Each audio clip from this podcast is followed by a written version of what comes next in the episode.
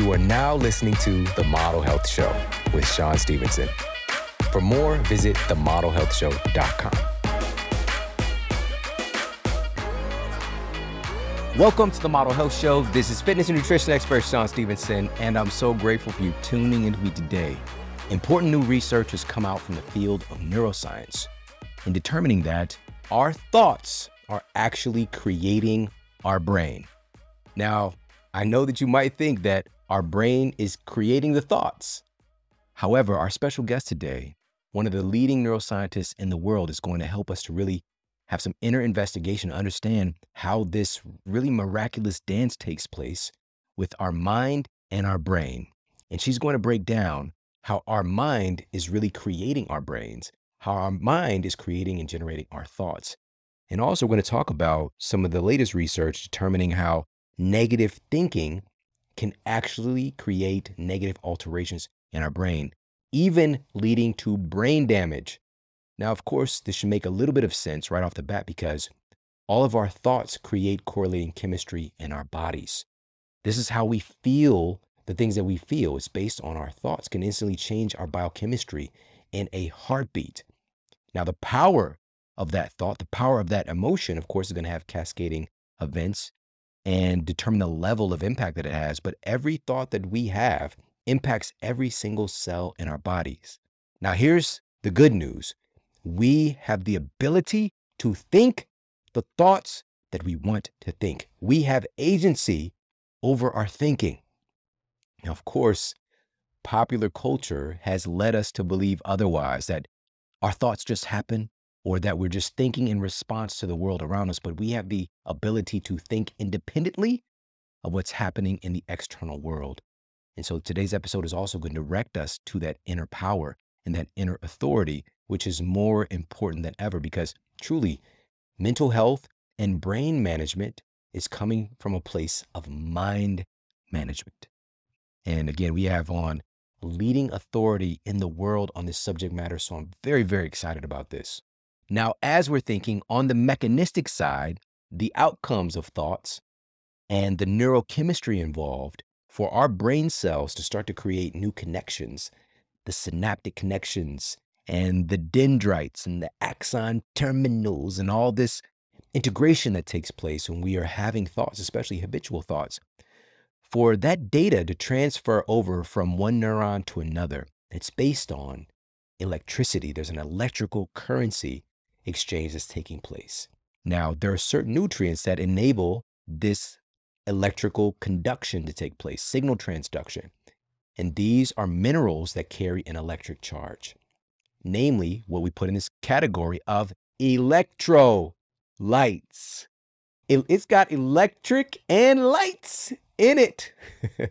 but electrolytes are these catalysts that enable the body to do just about everything that it does. The sodium potassium pump mechanism that is kind of a precursor just to have activities function in our bodies, but also the critical role of electrolytes like magnesium when it comes to supporting our brain health. A 2016 study reported that magnesium is able to reduce the activity of your sympathetic fight or flight nervous system and turn on the activity of your parasympathetic rest and digest nervous system, helping to calm down the body, calm down the brain.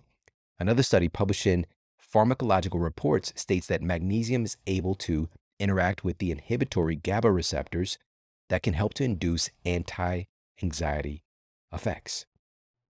And what about sodium? If we're talking about that sodium potassium pump, well, researchers at McGill University found that sodium functions as a quote on off switch in the brain for specific neurotransmitters that support optimal function and protect our brain against numerous diseases. This is in no way something to ignore or to think light of.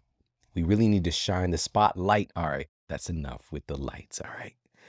We're going to turn the lights on on this conversation and make sure that our brains are well lit. I couldn't stop myself to really bring light to the fact that electrolytes, man, that's a lot of lights, are so critical to the form and function of the human brain and also all of our biology. Truly, it's so important.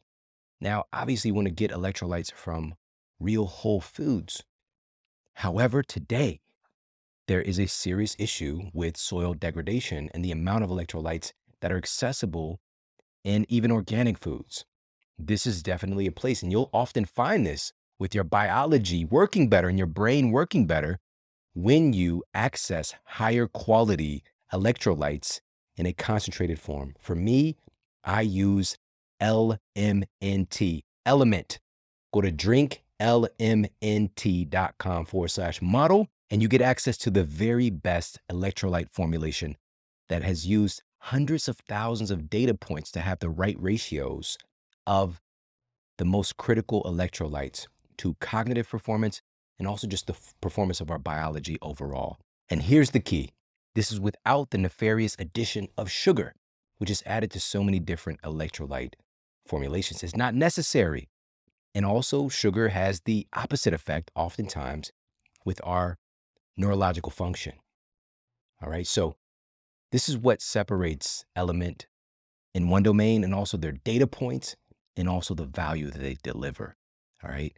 Again, no artificial colors, no sugar added, none of the nonsense, just the high quality electrolytes that our bodies thrive on.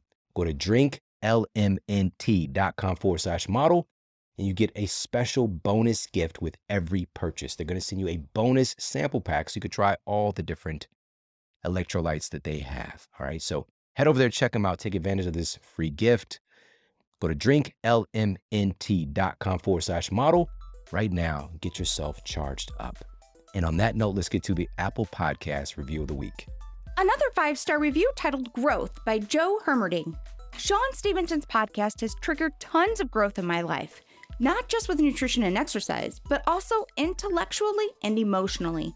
When I listen, it accelerates my growth. I would recommend it to anyone who loves to grow.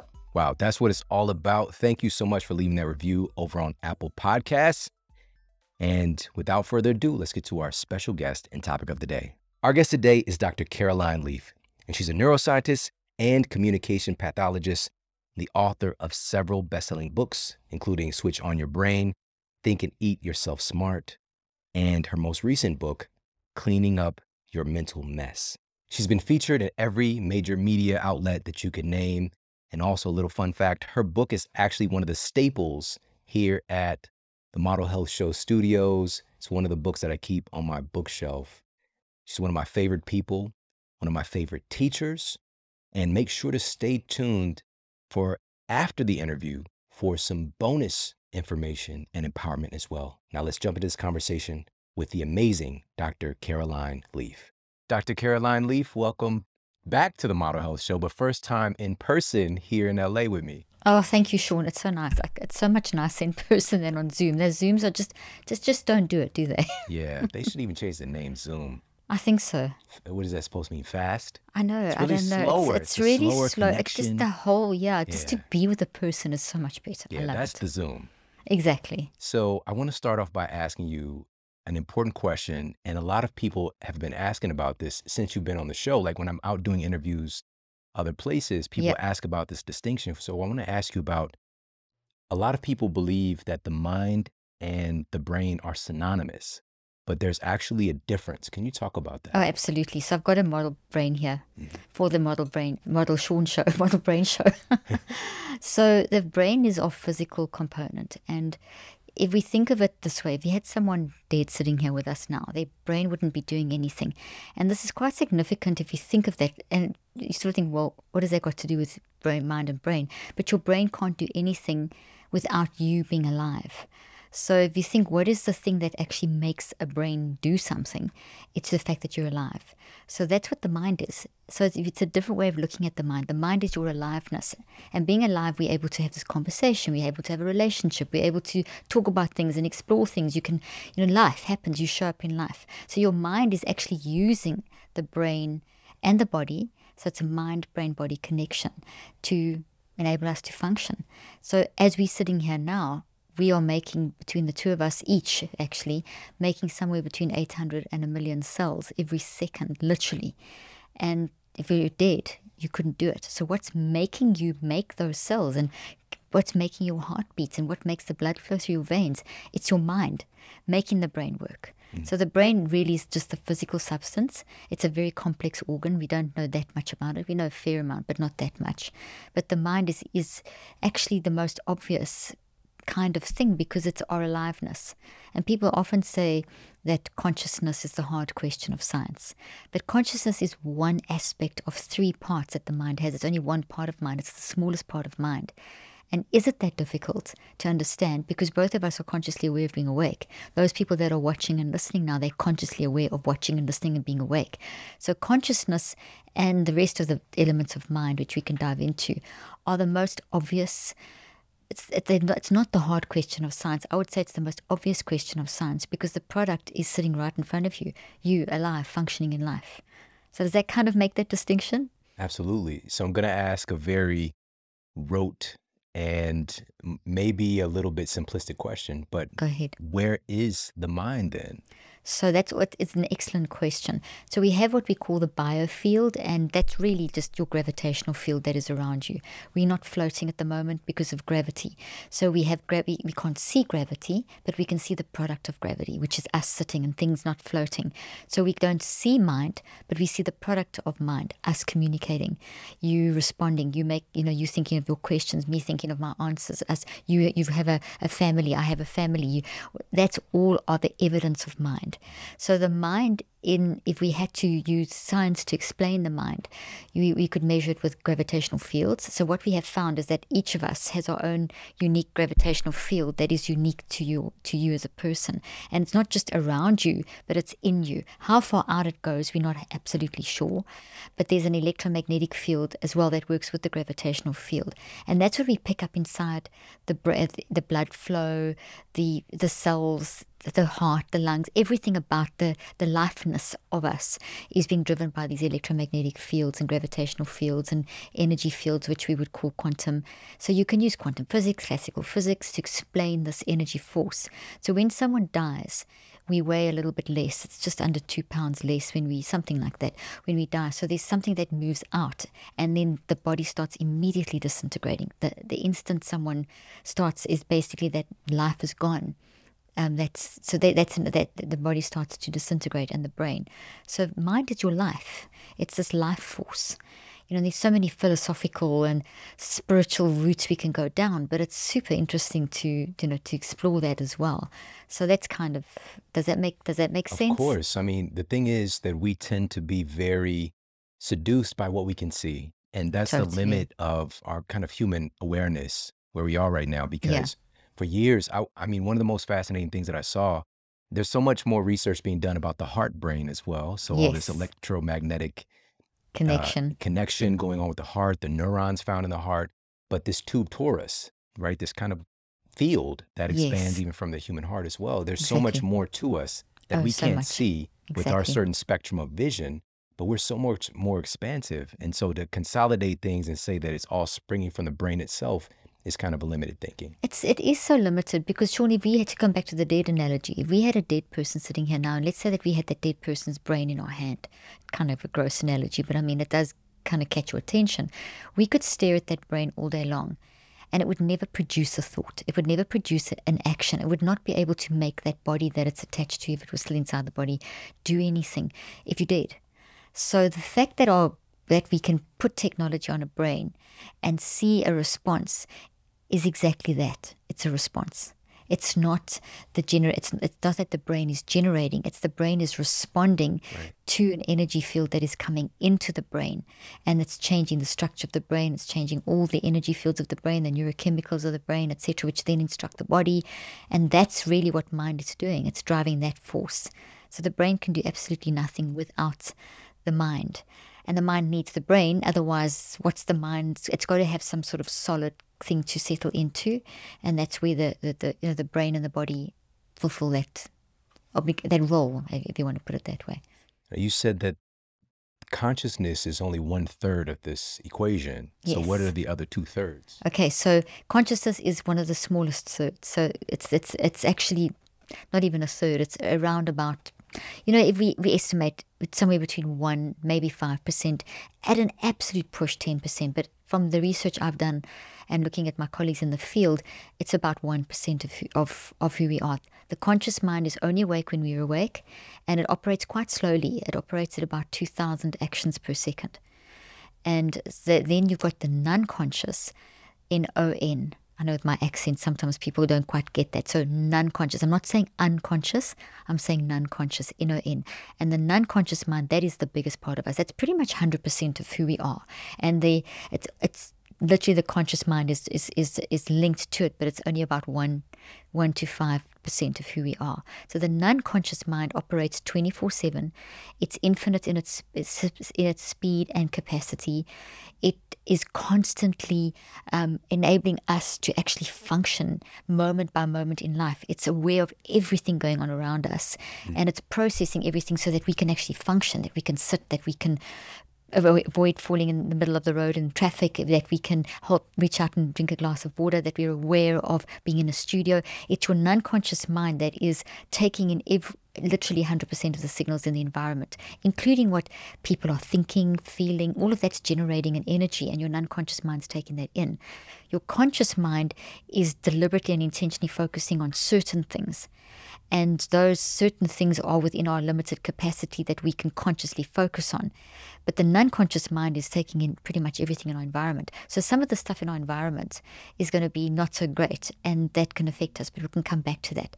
So the third part of mind then is the subconscious, and the subconscious is a portal, like a doorway between or a bridge. I think a portal is a better explanation between the conscious and the non conscious. So think of the non-conscious. One way of visualizing this is to think of the non-conscious as an enormously infinite forest filled with trees, and the the subconscious almost is like this dome this sort of imagine a sort of dome. And a, when you know those movies that you see where there's this hole opening up in the atmosphere? That's kind of a nice visual for the subconscious. And then the conscious is you know this maybe one of the trees moving through the this door, this portal opening up and then the, the, the tree kind of floating through that into our conscious mind. So that's if you can visualize that and the conscious mind being small then this portal sort of being a, a hole and then this infinite non-conscious and it's the non conscious mind that works 24 7. So it's helping us to build our life experiences into the brain and body and mind while we're awake. And every experience, every, like this conversation and what happens from here and going, like we going from here to the airport and flying and you going from here to your family. And all of these experiences are experiences that we're having and our mind processes that into our, the, the all, part, all the parts of the mind work together to process that into the brain, body and mind stored in three places. And then that impacts how we function. Then you get the unconscious, and the unconscious is not a state of, it's not a mind, part of mind, it's a state. So it's sleep, and it's if you're knocked out by a baseball bat or something, or if you're under anesthetic, something like that. That's the unconscious. So we literally get unconscious versus we are in conscious, non conscious, and subconscious. So non conscious is operating 24 7. The subconscious and the conscious is operating only when we're awake. So fascinating. This this is so exciting to to hear this and to talk about this because we just to hear that our unconscious mind is taking it's limitless. It's taking Yeah. in every single thing. Everything.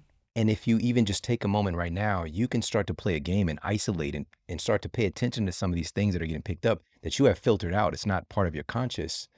And this reminds me the reason that this is so kind of tangible is at my wife's birthday party, we had a magician and he did a little bit of hypnosis, right? And Yeah. so I've seen this occurrence where, you know, you have picked up something in your vi- environment, but you're not aware of it Exactly. until you're under that hyp- hypnotic state. Yeah. And then you can kind of retrieve this thing that the magician intended you or the hypnosis intended you to kind of pick up or Yeah. identify. hmm It's so fascinating that we are just recording everything like that. But there are some people who have the capacity to recall all this stuff, right? So those are the people who have that really, it's beyond photographic memory. You, you know Jim Kwik, right? Yes, I do. I just interviewed him today. We did a live together today. He was Of speaking at the did. biohacking conference. Of course Yeah, you did. Yeah. But somebody that he had introduced to me many years ago, and she was a TV star. yeah. And she could re- recall stuff from like specific dates, like 40 years ago. You know, it's so fascinating. But we we have this capacity to kind of dial in and but we are just not trained. And that's what's so great about your work is like you're giving us an inroads into how all this stuff works. Exactly. You summarize that so nicely. And I like the dial in because dial in because it literally is us with our conscious mind, which is limited and slow, but it's got veto power. Being limited in time and slower doesn't mean it's not powerful. It's incredibly powerful. And also all three of parts of mind are serving an important role. So when you di- talk about the concept of dialing in, we are dialing into what? We're dialing into the messages coming from the non-conscious through the subconscious. And that's what's really fascinating because your non-conscious, as you as you reiterated what I was saying earlier on, is that our non-conscious is taking in everything around us. And not everything and i mentioned this is not is great for us. There's certain maybe political views or things that happen or comments that people make or just bad stuff going on around us that we are taking in and it's impacting how we function because everything that we take in is building into the physical brain and the body. So if it's toxic it's actually creating a damaging state. It, it can damage it, it can increase things like autophagy and it can influence the proteins the way the proteins fold in the cells and it can influence the functionality of the cells and it changes the brain structure. But fortunately there's a protective mechanism in place. So not only is the non-conscious mind build, hel- ha- taking in everything and actually in, kind of in charge of, of this building process.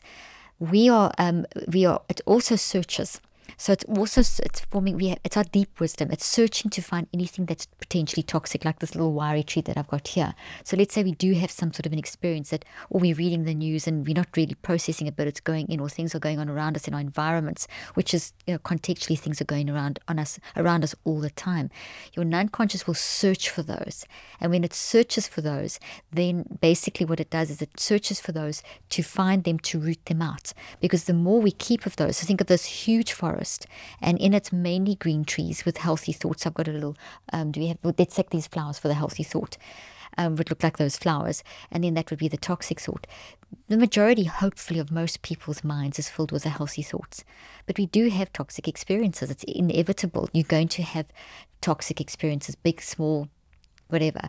Um, but it depends on the person's lifestyles and the expo- like someone in a war zone is going to have more. In Ukraine at the moment, they're having 100% of toxic issues happening all the time. The point being is that your non-conscious is looking for these and looking for the ones that are blocking your peace, which will then block your cognitive wisdom, your clarity of mind, your decision making, your physical and mental health, your brain health, and it sends those, finds the ones that are the most disruptive and sends those through the portal and, and sends those as thoughts and thoughts look like trees, and they send them through the portal into the conscious mind and sends them with a bunch of signals. So they don't just come through and disappear, they come through with a lot of noise. And the noise that they come through with are emotions and what we're saying and doing, our behaviors, and how we feel in our body and our perspectives. And so those are the signals. So when we talk about dialing in, if we dial into those what I call warning signals, we're then going to find the thought that they're attached to. And that thoughts come from the unconscious in a protective manner. And if we then pay attention to that, we can then go and deconstruct and reconstruct that thought into something that is manageable. Because our stories happen to us. We can't change what's happened, but we can change what they look like inside of us. But if we don't dial in, those thoughts are still there they go up into the conscious mind. We can always suppress them. They go back stronger than before because each burst through the portal creates another energy flow added. So it goes back even stronger than before. And these are not programs, these are very intelligent thoughts that are dynamic and alive. You, you're intelligent. You're not a pre-programmed being. There's there's no um, there's a lot of teaching around the subconscious being this um, being this sort of pre-programmed lots of boxes or filing Factory cabinets or settings yeah or, or like tape recordings. I don't know these different verbal you know ways that people have used to explain it but it's way more than that. It is every experience is a dynamic very intelligent concept, thing that's happened. It's a thought that looks like a tree. So if you look at this tree shape this toxic one there's roots which is the origin. There's a tree trunk, which is the processing, and there's the branches, which is our unique interpretation. And that is a living, dynamic thing that is driving your functioning. So if you, if you, the unconscious finds those, and if you don't pay attention to the warning signals that they, are coming up and um, that are coming up with them, those things will drive you in the wrong direction, drive you crazy. I mean, those are the things that are that are um, frustrating us and lead to levels of trauma and levels of um, battling with depression, anxiety, this kind of stuff. But if we pay attention to them, if we eh, embrace them and process them and reconceptualize them, we reduce the size, we take the energy away, they just become something little, and the, the healthier way of thinking takes over. Does that make sense? Of course. It's kind of complicated stuff, but yeah. when you think about it, it's not that complicated. Yeah, yeah. This is so fascinating. We, the most beautiful part is that we have the ability to kind of, I'm thinking of like Mr. Miyagi. Yes. And be able to kind of trim these branches or even more so get down and kind of deconstruct and reconstruct like you said the thing, yeah. and create the mental outcome the brain outcome as well because the brain is a manifestation of the mind that we want. We can consciously do this but if we are not aware of this we're going to kind of be at the effect. And i love this. This is something that i've never heard before i never heard you say is that this what can seem like a negativity bias if we were conscious of it yeah. is this wisdom this inner wisdom where our, where our, where our mind is seeking out things that are toxic in order to protect us. Exactly you got it. That's exactly because we in in a day and an age where we are literally taught to be suspicious of our emotions. And in being suspicious of our emotions they they are um, allocated a category either they're good or they're bad. And if they're bad there's something wrong with you your brain your chemicals your genes. There's something wrong with you as an individual and therefore you need to they're symptoms of an illness that you need to suppress. And that model has taken away people's ability to be human literally and process through the emotions of life which we have to. It's all part of repairing and growing. But if you remove that from people it creates a lot of dangerous trauma inside the brain and the body that no kind of supplement or great diet or whatever is going to actually fix. It's your mind that's got to drive the process, and then those other things come alongside and support. Because you have to, obviously, as you, you so you as you so clearly explain with your work, you know the diet is so important. But if you don't have your mind right, you can lose eighty six percent of the good advice that you're giving someone in terms of what they're eating. You know, most people don't realize that, that that nutritional ability of your body to absorb nutrition is coming from the way that your mind is working. So we have to monitor and manage our mind, which is what I talk about, mind management. Yeah. And by the way, I just want to throw this out there. The person with the superior autobiographic memory that I mentioned before is Marilu Henner. So she was an actress back in the day. I remember that vaguely. I read about that. So they, that's an exception. They, uh, they used to call that kind of situation a terrible name. I'm sure you remember it, idiot savant, which is just like, is. and it was used for a whole category of people that would do these really like different things. You know that yeah. they would have could call all kinds of stuff. So there's there's all different ways. Some some people do definitely can have maybe a bigger portal that they can actually access stuff quicker and remember just the way that their their unconscious mind stores memories, etc. So we, and, and people also can train themselves to remember a lot more. As Jim, as you know, with Jim Kwik, I mean, right. his story of being traumatically brain injured and right. landing up being able to do what he does is is a story of how we can train our minds and train our brain. That's a new oxymoron. I didn't know idiot savant. That's a new one for me. Uh, it's it's actually a terrible one. It's an old. We used to use it way back in the sort of eighties and nineties, and I think they've dropped it now because it's quite insulting if you think of it. Of course, of course. it's well, a terrible name. This this really brings us all to this point. Your data has shown that the way we use our mind is actually predictive of our success in life. Yeah. So what do you mean by that? Well, I think let's start with defining success. And most people will think success is being really good at your job, being financially, you know, wealthy, being an influencer in our current language or lingo, um, and a lot of external stuff. But it's not. It's a sense of peace, from what I understand from my research and just looking back in ancient wisdom, you know, going back in looking at philosophy and looking at ancient texts and that kind of thing. Success is not physical stuff. That's those are just the kind of add-on benefit. True success is a sense of peace within you. Because when you have peace, things are working like they should. And you can deal with the ups and downs of life. You don't expect to be happy all the time. You're not pursuing happiness. You are actually pursuing the meaning of life, which is very different. And happiness happens to be one of those things that comes along like um, you know, maybe the nice car or something like that. But this pursuit of happiness with the positive psychology, this pursuit of constantly being like an avatar, where you've got to be happy all the time, and as soon as you're not happy, you're sick. That is that philosophy which has been growing over the last 56 years is and got really bad in the last 38 years is dangerous and it's created um, for the first time in history we have people well not the first time in history the first time in modern generations where we've had modern science and medicine that can keep people alive longer. What we have we had an upward trend of people living longer. That's now reversed. And that was picked up that trend started being picked up in 96 and it's been confirmed periodically over the years. And basically that trend is showing that people are dying 8 to 25 years younger than they should from preventable lifestyle diseases. And I know you know a lot about this because it's really in your wheelhouse. So, if that's the case, if it's preventable in its lifestyle, only 5% of disease is genetic.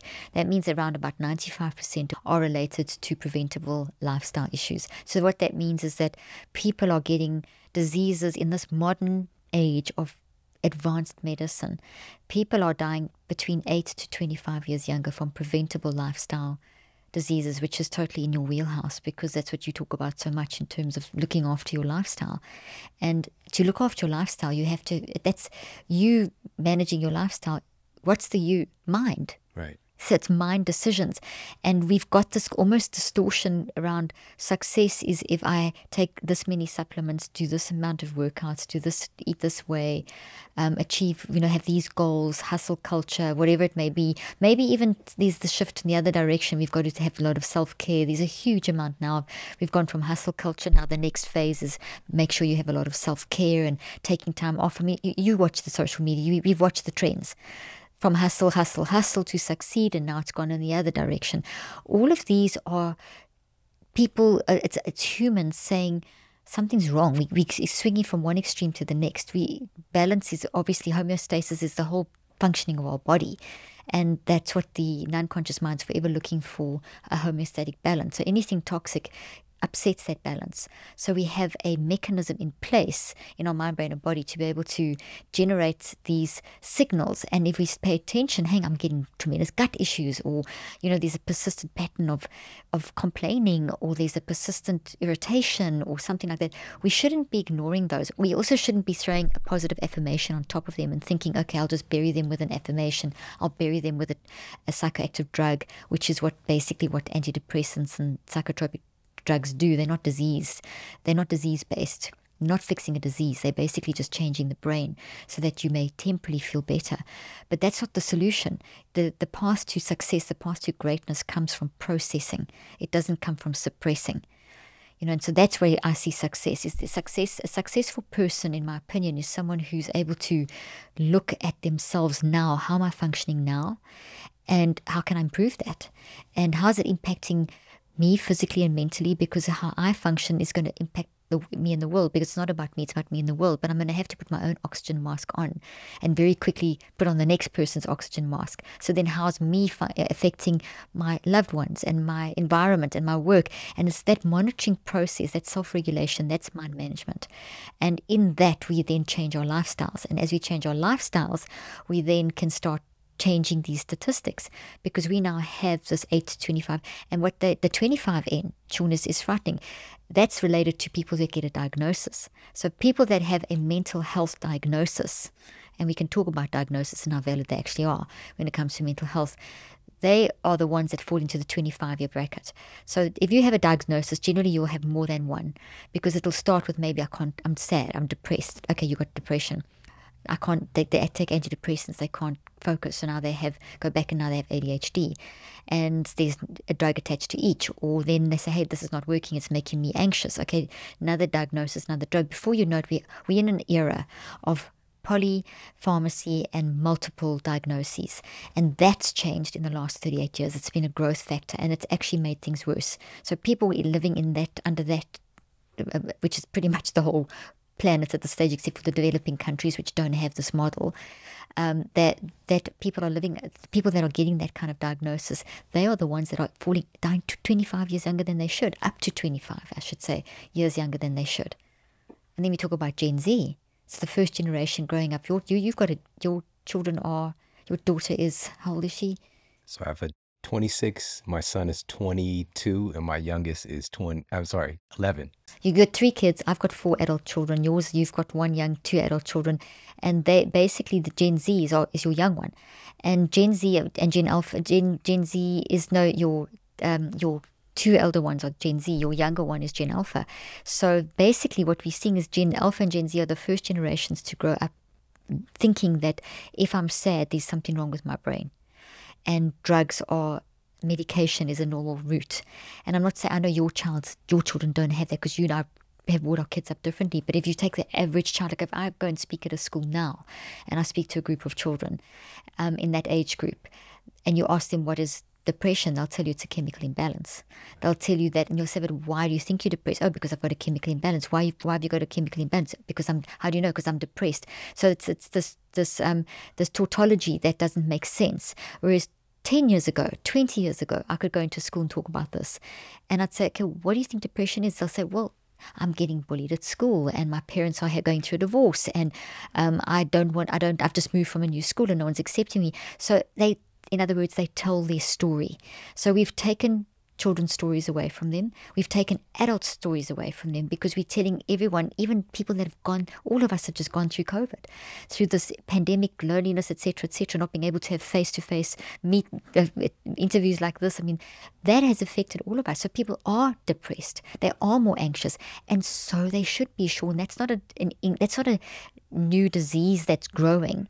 It's not a mental health pandemic. It is a very normal human reaction. So instead of us f- putting the fear of God into people and saying, "Oh, now this is the next pandemic wave, and our children are dying, and suicides are increasing," yes, they are, but not because there's a mental health pandemic. It's because we have a mismanagement of mind pandemic.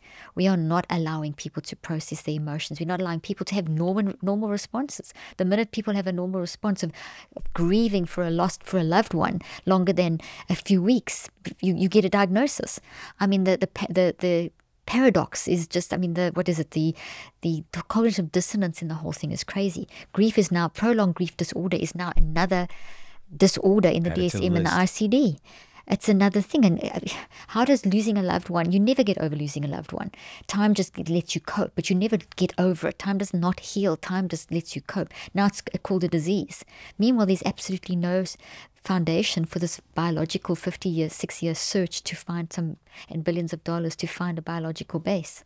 Yeah, you just said it. We're taking away the humanness. Yes. You know, just by, again, and by the way, I'm put this study up for everybody to see. This was just published this year. And the title of the study is The Serotonin Theory of Depression. It's just a systematic umbrella review of the evidence. And they're really bringing to light this theory like you have this chemical imbalance. And then that's so we can prescribe something to try to treat this chemical imbalance. Exactly. When in reality, our emotions, in many ways, you, you and I, I'm so grateful because our emotions are the thing that we tend to see or tend to notice, but they're springing up from something much more deeper. And our skill set, what we're really requiring, what you're doing is giving us the skill set to be able to process our emotions, process our mind and what's coming out. Because what it's doing still, it's a natural human response exactly. to feel anxiety about certain things or to be depressed about certain things or to take sadness and to medicalize it is a is a crime you know totally. and i'm so grateful for your work. And also another thing and that, that if i may just jump in there Shawn, sure. the the authors of that study Jan, Joanna Moncrieff and Mark Horowitz and colleagues i know them personally. I've interviewed them on my podcast and have been following them and working with them for years. And that serotonin imbalance is a, do you know that in 1970, I think it's 79, they already um, had already thrown it out of the psychiatric world. In 1991, it was put into the, it was put in the psychiatric textbooks that it is a myth and it isn't the truth. Yet, 85 to 90 percent of people globally, and of of the ones watching us now, think that they have depression because they have a chemical imbalance. So it never was. Joanna Moncrieff and Mark Horowitz and colleagues from UC, University College London took the six different ways that serotonin has been studied from how the levels in your blood to the receptors to um, the trans what they call the SERT gene, which removes it from the um, from the from the blood and so on from the synapses. Um, all of those studies, not one single one, over 17 years of 17 years of studies and thousands of people, not one was significantly conclusive that serotonin imbalance is linked in any way to depression. So none of those studies were true. Yet we have people being told that you have depression because you have a chemical imbalance. You have depression because your brain is different, and that comes to things like brain scans, like SPECT scans. And um, I use QEEG in my research, but QEEG does not tell you if you have a brain disease because that's not what. And you know, if, if there's a tumor, we can pick up something, but it's simply telling you how your brain is responding. So a SPECT scan, an fMRI, an MRI, QEEG, EEG, they are not telling you whether your brain is diseased or not. You can't look at those and say that's a that's that's a depressed brain, that's a schizophrenic brain, because it's not doing that. Your brain changes every moment, so it's simply showing you the response to how you are in that moment. And you can have a long moment. You can have be sad for a minute. It could be going on for weeks or months, and that that will reflect. But that's not the cause. The cause is not in the biology. The cause is in our life circumstances, and then that changes our biology. But if you get it the wrong way around, you point fingers at the individual and you say, What's wrong with you? versus what's happened to you? What's your story? And that's what we've got to shift. So and that's and that's the other shift. It's the one that telling people that they have a chemical imbalance and all that stuff. That's what's causing people to die eight to twenty five years younger. It's a complete mess. Got a quick break coming up. We'll be right back. Few people know that regularly drinking coffee has been shown to help prevent cognitive decline and reduce the risk of developing Alzheimer's and Parkinson's disease. This attribute, referenced in the journal Practical Neurology, is yet another reason why intelligent coffee consumption makes the list of best neuronutritious beverages. Another study featured in the journal Psychopharmacology uncovered that drinking coffee has some remarkable benefits on mental performance. The researchers found that intelligent coffee intake leads to improvements in alertness, improved reaction times, and enhanced performance on cognitive vigilance tasks and tasks that involve deep concentration. Now, why am I stressing intelligent coffee intake? This means acknowledging the true U shaped curve of benefits and not going ham on caffeine. The data clearly shows that some coffee, a cup or two a day, and the accompanying caffeine is a great adjunct for improved mental performance. But going too far starts to lead to diminishing returns. So we want to make sure that we're getting an optimal intake of coffee. And again, not going overboard. But also, coffee is best when it's not coming along with pesticides, herbicides, rodenticides, fungicides. These chemical elements are clinically proven to destroy our microbiome terrain. So, destroying the very microbiome that helps to regulate our metabolism, regulate our immune system. The list goes on and on.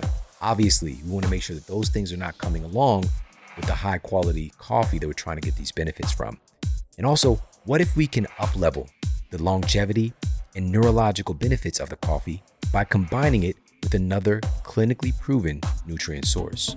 Well, that's what I do every day when I have the organic coffee combined with the dual extracted medicinal mushrooms from Four Sigmatic. And if we're talking about optimal cognitive performance and the health of our brain, the protection of our brain, there are few nutrient sources like lion's mane medicinal mushroom that pack these kind of benefits. Researchers at the University of Malaya found that lion's mane has neuroprotective effects, literally being able to help to defend the brain against even traumatic brain injuries. It just makes the brain more healthy and robust. So, again, this combination of medicinal mushrooms plus organic high quality coffee is a match made in nutrient heaven. Go to foursigmatic.com forward slash model. That's F O U R S I G M A T I C dot com forward slash model to get 10% off their incredible mushroom elixirs, mushroom hot cocos, and mushroom coffees. Again, that's foursigmatic.com forward slash model and now back to the show. I, I feel right now the emotion springing up for me is a little pissosity because you just shared the fact that this has been disproven for years. For a long time, you know, this serotonin theory and also this chemical imbalance, which number also don't forget the fact that oftentimes you're not testing the person or actually looking at their blood no. work or any of this stuff. No. It's based on a conversation. But the point is, And you can't even test for it, Shawn, because sorry to interrupt you, but the studies, it's not there's not a test that you do. You have to actually do research to look at, and Right. even then, it's simply a guesstimate because you don't really know what it's doing with all the other chemicals. but then we wouldn't have this market of SSRIs. Well, exactly, and we wouldn't have, and then the gene myth, and that it's heritable, like that schizophrenia is heritable, and it creates fear, it creates expectation. So people, it's it's it's environmental. We have to look at our society. We have to move it away from looking at the individual that you have depression. There's something wrong with your brain and your chemicals and your genes. To what's going on in your life? What's the circum? What's the environment? What's the impact of the environment on you? because you're not broken. Exactly. You, you, sure, you're going to have an impact because the mind uses the brain, so the brain does get damaged like that. But you can undo the damage. You can rewire that damage. Yeah. Billions have been made. Billions. Ser- selective serotonin reuptake inhibitors, and not to mention all the other medications oh used gosh, to treat the symptom. antipsychotics and the damage they do to the brain in the long I'm a term. big results person. Look at where we are. Has it worked? No, not at all. The research is conclusive that we are worse off now than we have ever been when it comes to mental health. That every single, if you, what's being done now is groups of scientists are pulling all these studies of the different um, psychotropics, which is the is um, antidepressants, antipsychotics, anti-anxiety meds, and Ritalin, even as anti-stimulants. Even their names are wrong. They say anti as though they're fixing something, like an antibiotic directly targets a um, pathogen. So it's a disease base, but an anti anti uh, anti um, depressant does not target a disease base. It's not specific to a disease. It's simply it's the, it, because there isn't a disease foundation. It's simply creating a psychoactive effect in the brain, like cocaine or any of the street drugs even the ketamines and all these things, they're not fixing anything in the brain. And that's the, the big lie that's been told. You know, this is actually called medical battery. And there's a whole group of scientists that are working on this because they're pulling all these studies and they are showing all the all the data that was not revealed to the public. And that it wasn't actually significantly effective, and how they played with the numbers to create these so called significant effects of the drugs. They're not there, they don't exist. You've also shared something so powerful, which is the fact that our thoughts can actually, negative thinking, chronic negative thinking in particular, can create brain damage. And I, I've got to mention this point. This ties back to something you mentioned earlier about polypharmacy. We'll put this study up for everybody to see as well. This was published recently, and this was published in BMC Medicine, and it was the relation of severe COVID 19 to polypharmacy and prescribing of Yes. psychotic drugs There's been so many of those studies increasing the out. risk eh, of Yeah. infection and also the severity of disease Exactly. because we're not actually dealing with the, the toxicity from the, the the thoughts that are coming up the habitual negative thoughts we're not processing Exactly. Shawn, I'm so glad you brought that study up, and I'm so glad you brought this comment, this that concept up, because these toxic issues, if we don't process them, and by listening to the unconscious and the signals and everything we've been saying, you you get an immune response immediately to a toxic thought that's exactly the same as, for example, the COVID virus. So we all understand when that COVID virus if it if it gets in your in your in your brain through the to your nose through the epithelium into your brain, um, it doesn't go directly into the brain, but it sits on the in the um, in the olfactory lobe of the um, in the inside the brain, but it affects it, okay, and then it affects our body. Now we know immediately that's a pathogen, so we know that the immune system immediately sends out immune factors. And what does it do? It goes and sends out the immune factors to create. And I'm going to do this very simplistically: inflammation in the area where there is a potential threat to your life. So wherever there's a threat, the immune system sends out soldiers. They build camp literally around that source, and they the inflammation is pro-inflammatory. It's healthy. I mean, you know all this. I'm just explaining something. So we get this. Everyone kind of knows this. Then when the pathogen is controlled, then that you get the anti-inflammatory response. So then the immune then the, the immune system builds a memory so that next time when that that particular if it comes back, your immune system knows how to respond more effectively, which is what we're trying to do with viruses, um, the, the um, vaccines and things like that. So all get that.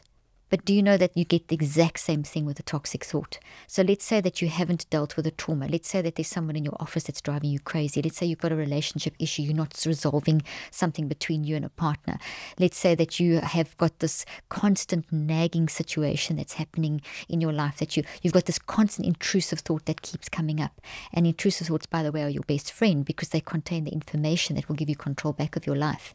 But if you're not dealing with those, those things are getting the same immune immune response. So, in other words, your brain's immune system and your body's immune system do not know the difference between whether it's the COVID virus or whether it's that toxic argument you just keep on having with your husband or your wife or your partner or your boss or whatever. They are this, they see them the same way because that experience you're having is a physical thought made of proteins. It is a change in every cell of your body. As is that pathogen, that's our the COVID virus, the little hooks. It's a real physical thing. As physical as, as that thing is, is, is, uh, is how physical or toxic thoughts are. I mean, and we can change that. And the hope is the beauty of this whole thing is okay, well, if I don't take drugs, then what do I do? And if I don't, my diagnosis made me feel more comfortable. The drugs help me. These are, I know this is what's going through some of the viewers and listeners' heads. And yes, for a moment in an acute situation, you just gone through a terrible trauma, maybe to numb your emotions for 24 hours or 48 hours, or maybe as you need in the first couple of weeks of a trauma. That's understandable. It's like you're taking ibuprofen for a bad headache. You're not going to live on the ibuprofen. You're going to take it in the moment. But you can't, your body can't sustain taking ibuprofen in the long term. Your liver will, you will have problems with all different parts of your body. By the same token, we need to, to address that with how we're managing our emotions and, and how we're managing our thoughts and the emotions and behaviors and things that they generate. We need to recognize that we have to actually process them and not just to push them down and suppress them. So the medication's not treating the problem, and that's what people have been led to believe. So the hope is that because our change, brain is always changing, if we embrace that pain and go through a process of, of, of processing and reconceptualizing, deconstructing, reconstructing, working out the why this has happened, what can I do? That painful process, which happens in cycles of 63 days, it's, I've even worked out the timing of how this mind brain body connection goes. We then can allow our immune responses of our bodies to also get healthy. So there's tremendous hope. You're not sitting with depression as a genetic disease for the rest of your life and thinking that's it. Do you know how many people, Shawn, say to me, oh gosh, my mom had it, my dad had it, this had it. So I just thought that this is, I just had this conversation with someone the other day. They just thought, well, I'm feeling depressed and I come from a family and they're all crazy and and uh, so I thought, what's the hope? And, and just kind of, this person just wanted to lie on the couch and give up on life. And then saw their child battling. And I said, no, that's not the situation. I mean, they'd gone through the system that I've been training them. But essentially, what they said was that they didn't realize that there was hope. They didn't realize that this is not genetic, it's environmental. I'm seeing my parent go through this my environment is maybe poverty stricken, socioeconomic, trauma, whatever. So the env- combination of the environment and the epigenetic factors of seeing your parents go through it, etc., activates that response. And so it's not a genetic thing, it's epigenetic, which means it's environmental. It's the environment that's influencing. You've interviewed Bruce Lipton, I think, so you yeah, understand epigenetics. He's great on epigenetics explanations. Um, and so it's the environment that's that's affecting us. So if we can remove that and say, okay, it's your context of your life, that's your narrative, that's your story. How can we change it? So there's hope because you can change your brain. Your brain is never the same. So to show someone a SPECT scan and say, this is psychotic depression, you have this disease, is a terrible thing to say to someone because it makes you think, oh my gosh, my brain, what hope is there? And the research shows, and Joanna Moncrieff and I talk about this in one of my interviews, that the research shows that if you think that if you get given a diagnosis, your initial response is positive. Oh, that's why I'm like this. But then it, it, it swaps very quickly, and that person's ability to heal reduces dramatically because they lose their hope. Now what? It's an empty gift. It seems like a gift, but you opened up. Now what? And that's what we don't want to have. I want to give people full gifts, filled with the gift of life and success and internal peace, etc. Yeah, that's what your work is all about, you know, including your amazing book, Cleaning Up Your Mental Mess, which people need to get copy like yesterday. And of course, you can pick it up anywhere that books are sold and your podcast by the same name, Cleaning yes. Up Your Mental Mess, one of the top podcasts in the country as well. And, you know, today we're really dissecting the core issue here and really bringing it up, kind of springing up a new thought tree for folks and putting a the healthy power, one a healthy one and putting the power into your hands to change because also one of the last things you just said is that it's it's so malleable like th- these are things that can change so quickly. Mm. it's just about time to get to work especially right now. Exactly. And you know i'm so grateful for you and can you let everybody know where they can follow you? And of course mention the name of your podcast and books again. Thank you, thank you, Shawn. As, uh, we, you and I always have such good discussions, and just the time just seems to fly by. So thank you for having me on again. I really appreciate it. And um, my podcast handle, all my social media handles are Dr. Caroline Leaf. My podcast is called Cleaning Up the Mental Mess. And um, you can find me at drleaf.com, but they can find, once you go to Instagram, you can find, as we know, you can find me everywhere. So Dr. Caroline Leaf. And I have a new book coming out next year, Shawn. You, I know you have one too. And it's basically helping parents to help their children clean up the mental mess. Because you can teach children as young as two and three how to manage their mind. And that's what's very powerful to know. What a gift. What a gift to give our children. Yes. Can And you imagine? We talked about this. Both of our next books have to do with family. It's and kids. fantastic. So we're on the same wavelength. We're on the same page. We'll do another interview, both of us, for, with, our, with, the, with the next lot of books. Absolutely. I appreciate you so much. Thank you. I appreciate you, Shawn. Awesome. Dr. Caroline Leaf, everybody. Mind management truly is at the foundation of all health management. As Dr. Leaf was detailing, even our outcomes from infectious diseases can be exacerbated by dysfunctional thinking. And for a little bit of proof, we have some new peer reviewed data on this information as well. One of these studies, this was published in the journal Brain Behavior and Immunity, demonstrated how mood disorders dramatically increase COVID 19 risk and potentially make your body's disease response equal to that of an elderly person, which, as you know, was a particular demographic who was disproportionately susceptible to COVID 19. The researchers noted how mood disorders can create abnormal senescence in our T lymphocytes, dysfunction in our immune system memory cells, and increase pro inflammatory cytokines. She said something so remarkable that I don't want us to miss, which is wherever dysfunction and toxicity is going, whether it's from an external insult or from our own chemicals that we're producing via our thoughts, it's going to drive inflammation. Inflammation is not something negative inherently, it's a natural response of the body to bring about the conditions for healing or protecting the body from what's deemed to be an insult or an intrusion. Every single thought that we have creates correlating chemistry in our bodies. We can elicit the release of stress hormones that can drive dysfunction, but can also serve us. Stress hormones are not inherently bad in of themselves either.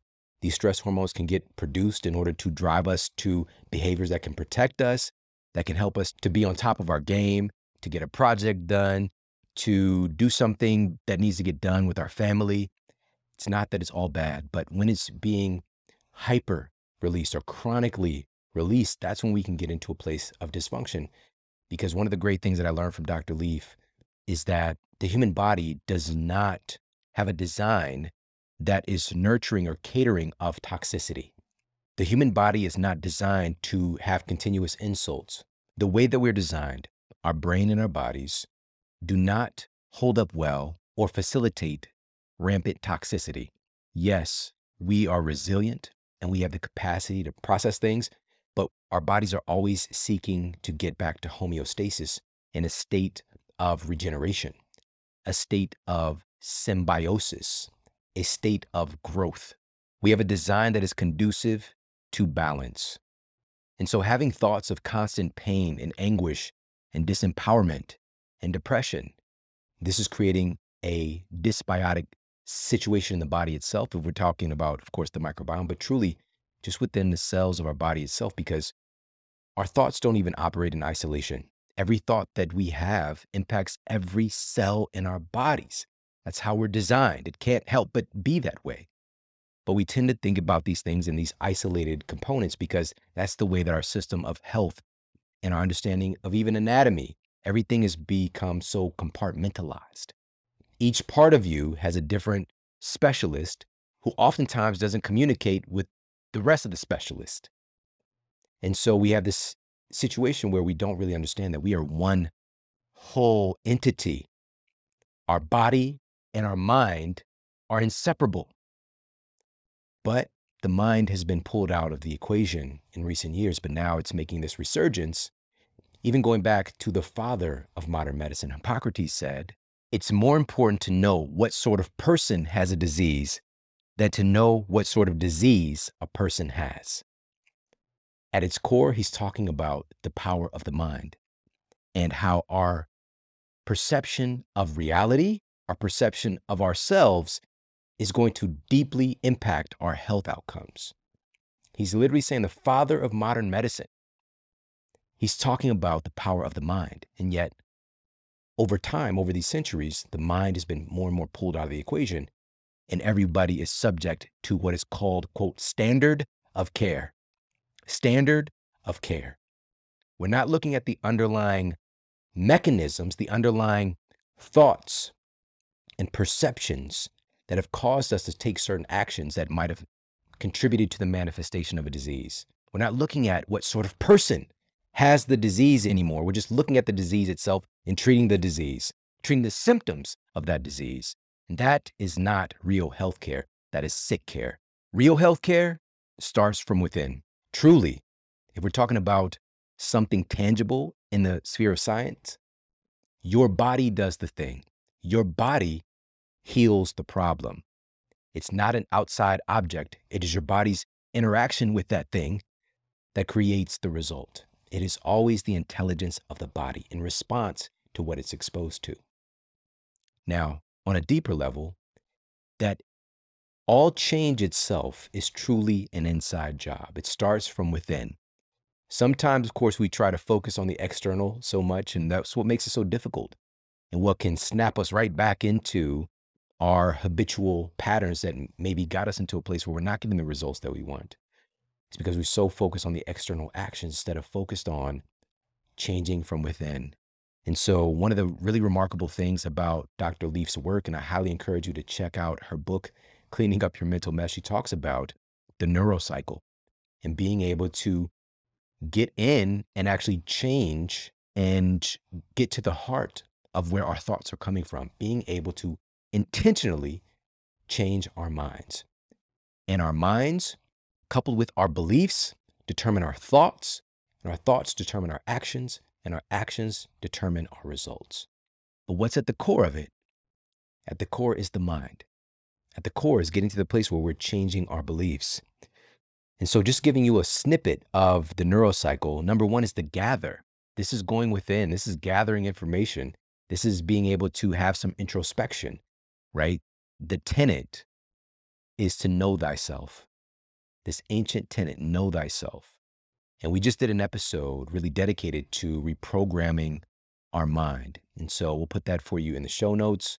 Or, of course, if you're watching this on YouTube, you could check that out right after this episode. We'll put it up for you. But the bottom line is this we have the ability to look within, and that's really where the answers are going to be because within ourselves, we know the cause and cure of the issue already. We know the answers, but oftentimes we're so externally focused that we're looking for someone else to tell us what the truth is. But being able to have introspection, to look within, to gather information, we have to take time to stop being distracted and to spend some quality time with ourselves. All right, some QT with ourselves. All right, getting to know yourself how is that not the most important relationship in our reality? Right? We're so focused on external relationships, which are incredibly important. But there's so much that lives within us, spirit that lives within us, and to commune with that, it is one of the most powerful things that we could do. But how often are we doing that in our lives today? Is it an accident that our attention is being so pulled in all these different directions that we're so distracted? It's not an accident at all that we couple that with the society that has the highest rate of chronic diseases ever seen before in human history. With all of our advances, you would think that this wouldn't even be possible. We know so much, and yet our health is so tragic. That story has to change, and it starts by us going within. So, number one is to gather, to gather intel, that's what you do before you go on the excursion or before you hit the ground with the operation. Gather intel. Number two in that neurocycle is to reflect. This is where you use the inner tools that we already have that we often outsource or we don't take advantage of. Ask questions. Utilize this instinctive elaboration, this innate program that the human mind is displaying through the brain by asking questions. The human mind is obsessed with questions, with our dominant questions. Questions are really the answer, they drive our focus. And it's one of those things that's even used in popular media to keep us hooked, to keep us questioning, like, what's going to happen next? You know, at the end of that episode, they have that open loop. Have you questioning things so that you go right to the next episode? Right?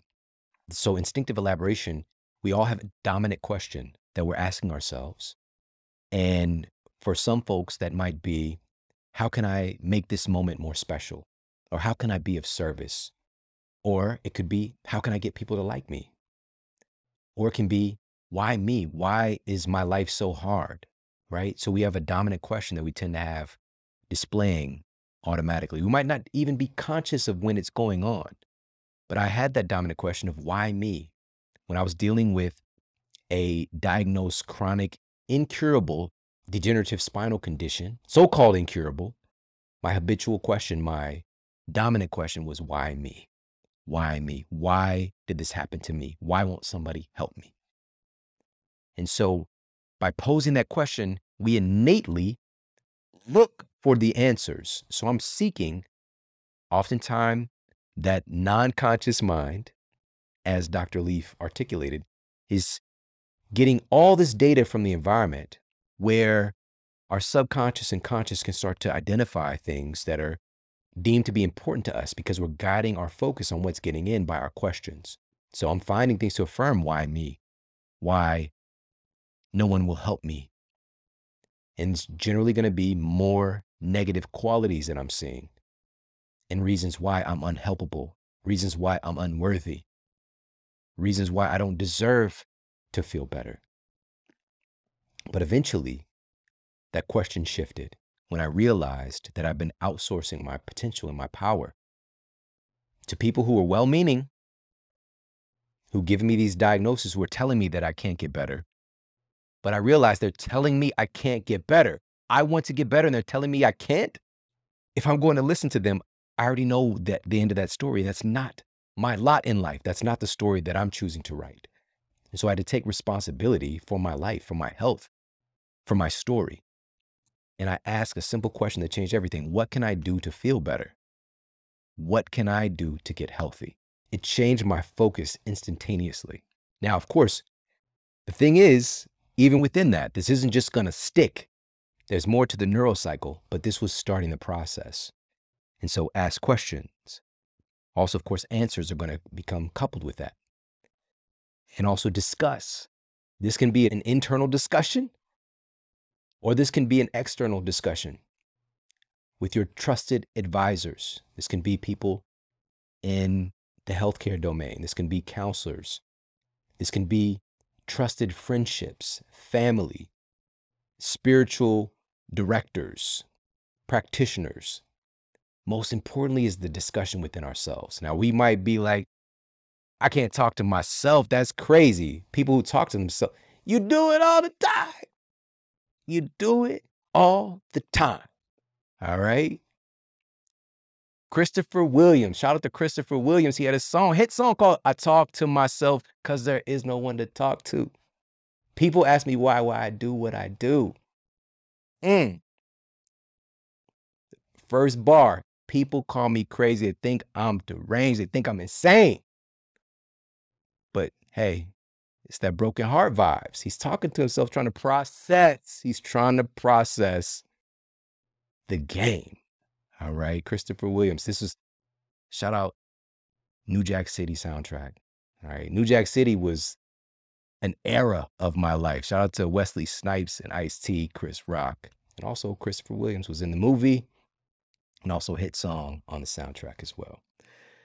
But this process of discussing within ourselves our questions, our answers, being able to discuss, that's that processing piece. And also external discussion as well is very valuable. Just the process of speaking and sharing, getting it out of your head and out of your lips is very cathartic on so many levels because it forces us to do this next thing, which is to consolidate and to provide clarity, to articulate something.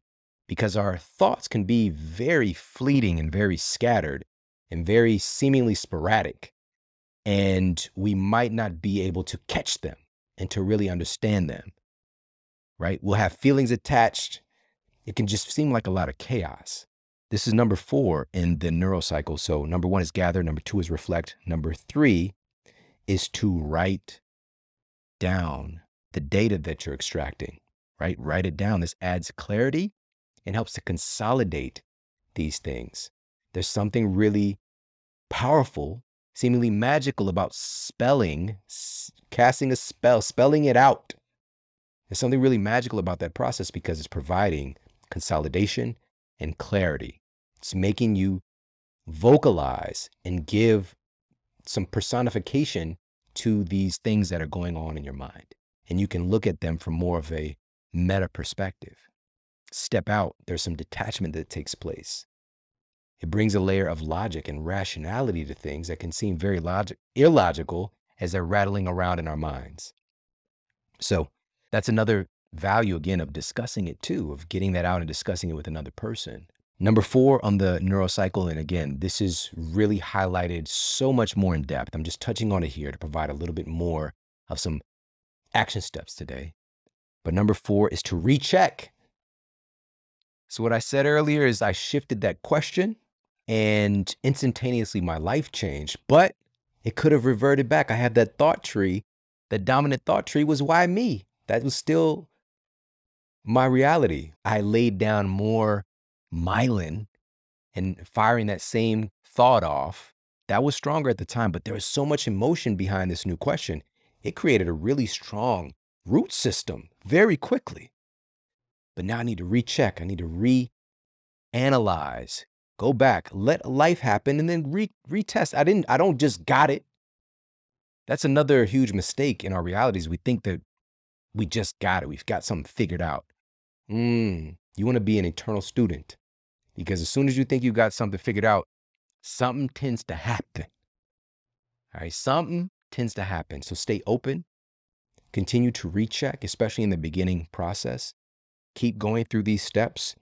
And number five is active reach. So this is the phase where we practice, we apply, and also to really level things up, this is where we teach.